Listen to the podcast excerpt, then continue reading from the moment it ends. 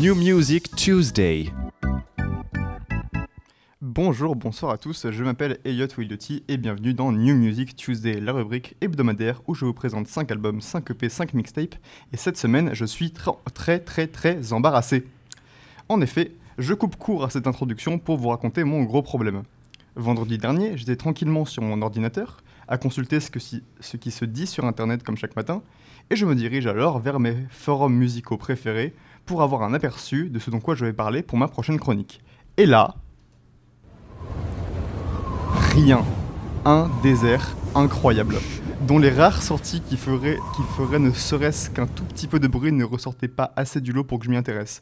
D'autant plus que les gens que je suis qui analysent aussi les sorties de la semaine étaient pris autant à dépourvu que moi, il y avait vraiment que dalle. Le mot semble fort mais c'est vrai.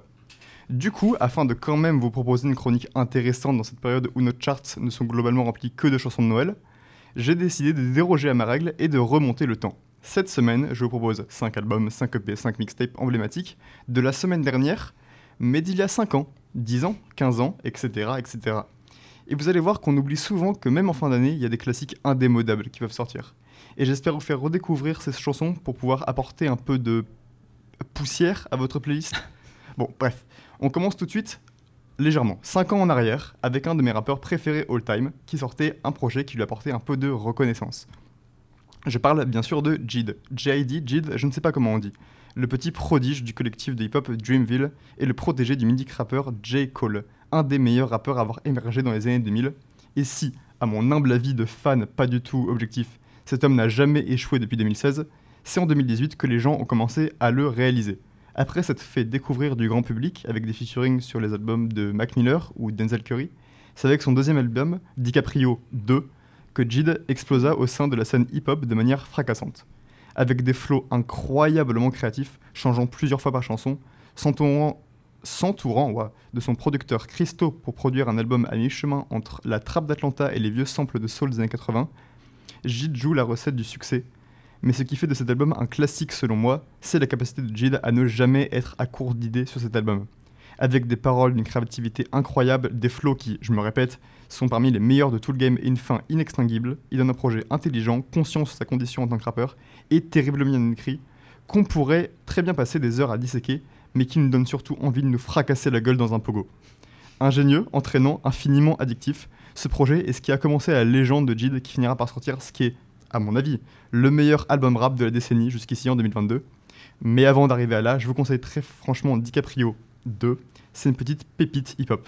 Et d'ailleurs, on écoute de suite Off the Zonkeys, une de mes préférées de cet album. Trying to give me a Benz, and your fuzzy ass lens won't fuck up the ends. Oh God, no, where are my friends? Lord, forgive me, yeah, I need to repent. My blood need to lay off the drugs. Yeah, God, they ain't praying enough. Niggas down, we ain't saying enough. Cops fire, stockpiling, rock while and tell my little niggas lay off the stuff. Ronald Reagan, I can't think I'm enough. Nah, I'm playing nigga racist, fuck. So my nigga, if he left a pack of sports around me, I'ma take him and throw him away.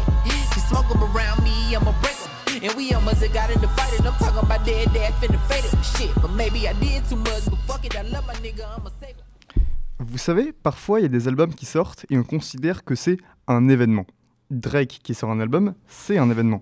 Taylor Swift qui sort un album, c'est un événement. Michel Sardou qui sort un album, c'est un enterrement. Bref, parfois quand un album sort, ça fait du bruit. Et je crois pas me rappeler qu'en 2016, il y a eu un album cette année-là qui a fait autant de bruit que celui-ci. Puisqu'on parle peut-être du projet le plus emblématique, de l'artiste numéro 1 dans le monde, tout simplement. Starboy, c'est le nom du troisième album de The Weeknd. Et si aujourd'hui il trône toujours dans le top 10 Spotify 7 ans après, en ne l'ayant, je crois, jamais quitté, il y a une très bonne raison. Starboy, c'est l'album avec lequel Abel est passé de célébrité à plus grande pop star de la planète, avec un album pop et RB qui était étonnamment audacieux pour quelque chose d'assez mainstream, avec des prods atmosphériques, aériennes, des sons plus axés années 80, avec la disco, les synthés d'époque dans la majorité des chansons, de la pop bien catchy et entraînante avec une basse perçante parfaite pour danser dessus. Starboy, c'est censé être l'album full provocation de The Weeknd, un gros doigt d'honneur à ses détracteurs. Mais au niveau du son, on dirait plutôt genre une fête, sombre, avec de la production aussi sulfureuse et dansante que des bangers sales sur lesquels Abel flotte avec sa voix et ses notes aiguës reconnaissables entre mille. Tout cet album est entraînant, rythmé par ses featuring rares et précieux comme Lana Del Rey, Kendrick Lamar ou les putains de Daft Punk deux fois. Et surtout, élevé très haut par la capacité incroyable de The Weeknd à enchaîner hit sur hit, sans jamais que ça sonne comme quelque chose de répétitif. Comme je le disais, ce disque est un véritable événement, et 7 ans et 10 milliards de streams plus tard, j'ai toujours l'impression qu'il l'est. On écoute de suite I Feel It Coming, l'outro culte de ce projet.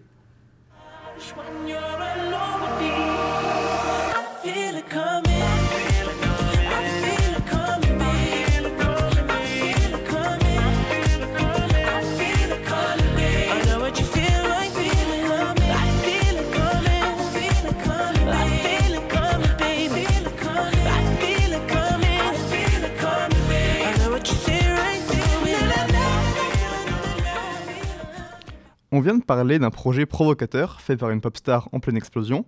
Alors que diriez-vous de revenir 14 ans en arrière pour parler d'un projet provocateur fait par une pop star en pleine explosion? En 2009, j'avais l'âge canonique de 3 ans, je savais à peine lire et je suis même pas sûr que je connaissais le prénom de ma mère. Et pendant que j'en étais à mes balbutiements, on n'avait Dieu que pour une seule pop star aux États-Unis.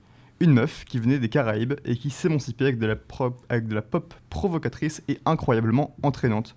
Une certaine Rihanna déjà forte d'un premier succès avec Good Girl Gone Bad en 2017 et des hits comme Disturbia ou Umbrella qui ont étonnamment très bien vieilli. Et en 2009, l'explosion continue avec une nouvelle fournée de hits signée Rihanna nommée Rated R, littéralement en français interdit aux moins de 18 ans. Vous l'aurez compris, c'est un album plus sombre de la chanteuse. À mi-chemin entre un album giga pop et sulfureux comme ce que fera The Weeknd 7 ans plus tard, mais aussi un album plus gothique si je puis dire, tout dans ce disque est parfaitement entraînant et osé, avec des chansons qui donnent la dimension moins 18 du titre tout son sens, si je puis dire. Donc des morceaux RB sensuels et charmeurs, des chansons beaucoup plus énergétiques avec la même énergie de séduction, mais aussi une attitude plus rockeuse avec des chansons au bord du rock gothique par moments, tellement l'ambiance peut s'assombrir dans une chanson et repartir de plus belle la prochaine. Entraînant, bourré de hits, c'est Rihanna quand même, on va pas déconner. Cet album a étonnamment bien vieilli aussi et reste quand même un incontournable, indémodable, avec de nombreuses chansons toujours d'actualité en soirée, rageur et entraînant au possible. Vous allez d'ailleurs me tuer si je ne joue pas cette chanson, donc levez-vous et twerkez, puisque tout de suite c'est Rude Boy dans vos oreilles.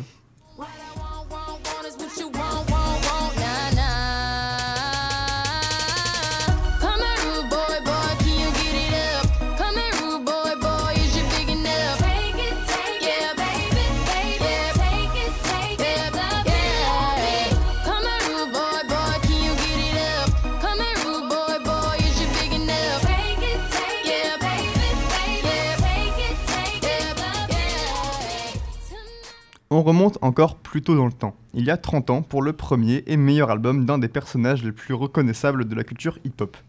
Avant toutes ces références iconiques et avant les pubs pour Corona, Bic, Burger King, Orange, Pepsi, SodaStream, les briquets Bic, des pantoufles à enfiler lui-même, un livre de cuisine dont on peut déchirer les pages pour faire des joints, et bien d'autres, on a parfois tendance à oublier que Snoop Dogg, dans les années 90, c'était un monstre en termes de rythmique et de flow. Dr. Dre, un producteur tellement iconique qu'on ne le présente plus, l'avait très très bien compris. Et en 93, la frère présente le premier album de Snoop Doggy Dogg, j'ai nommé Doggy Style. Ouais, entre Rated R juste avant et Doggy Style ici, je tends vraiment le bâton pour me faire battre. Un classique parmi les classiques du rap US, cet album de Snoop est considéré comme son meilleur par environ 100% de la population mondiale, puisque cet album est non seulement infiniment feel good avec ses beats groovy de Jim Funk, qui nous donne envie de danser lentement et de se balader dans les rues de LA, bédo à la main, mais aussi extrêmement violent et clasheur par sa nature profondément gangsta rap, inspiré de l'enfance de Snoop dans les ghettos de Compton, un sujet dont il n'arrête pas d'échanger couplet sur couplet sur cet album, avec une fin dévorante.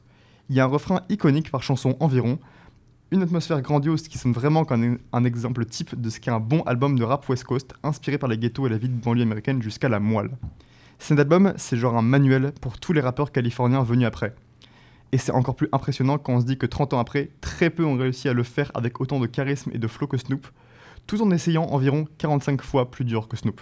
Tout de suite, c'est Gin and Juice, une chanson iconique dans un album iconique.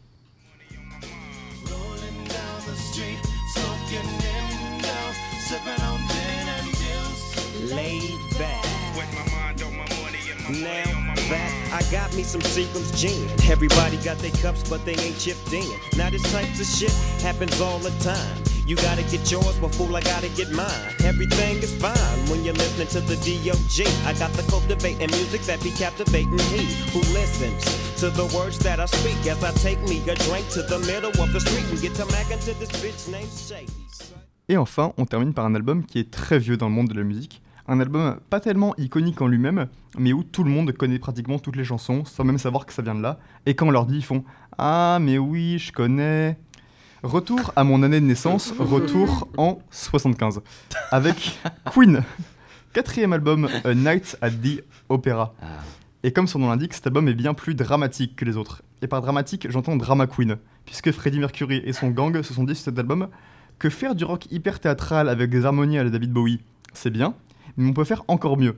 Ils, et ils ont sorti tout leur matériel sur ce disque, si bien qu'en 75, c'est l'album le plus cher jamais enregistré, tout simplement. A Night at the Opera, c'est 40 minutes de rock glamour très artistique et extrêmement tiré par les cheveux où Queen fait tout pour prendre l'auditeur par surprise. Des chansons de hard rock qui se, qui se transforment en hard rock impitoyable, où Brian May défonce tout à la guitare. Des ballades douces et romantiques destinées à une bagnole. Des chansons à mi-chemin entre la chanson pop d'époque et du rock progressif qui dure dans la longueur. Une reprise de l'hymne britannique en grande pompe. Avec un batteur qui tape comme si sa vie en dépendait. Un des meilleurs guitaristes de l'histoire du rock en pleine forme. Et l'un des bassistes les plus sous-cotés de cette même histoire du rock. Accompagné de piano, de harpe, de ukulélé, d'orgue. A Night of the Opera, sur le papier, c'est un joyeux bordel. Mais c'est aussi un des albums les plus mémorables et reconnaissables de l'histoire de ce beau genre qu'est le rock. Avec des dizaines de hits comme Love of My Life, You're My Best Friend, 39, ou même cette chanson là, euh, j'ai plus le nom, Beau, beau quelque chose. C'était un peu long, mais ça avait pas trop bien marché. Bon, je sais plus, ça me revient. Mais en gros, en long comme un large, A Night at the Opera, c'est un des albums les plus mémorables de Queen. Un quatuor iconique au top de sa forme, qui tente tout pour être full provoque et audacieux dans sa compo, et ça marche bien. Terriblement bien que presque 50 ans après, on se retrouve à créer son plus grand tube dans les soirées du monde entier, à tue-tête.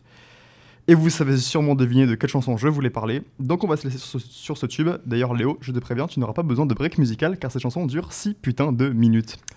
Pour ma part, je vous laisse et je vous retrouve la semaine prochaine éventuellement avec des albums d'actualité si j'en ai. Et en tout cas, je vous dis à la semaine prochaine pour une nouvelle chronique. C'était le titre Ciao à tous et je vous laisse sur le mythique Bohemian Rhapsody.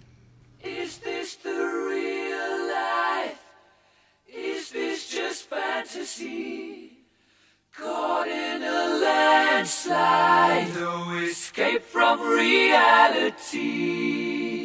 Open your eyes, look up to the skies and see. I'm just a poor boy. I need no sympathy. Because I'm easy come, easy go. Little high, little low. The wind blows doesn't really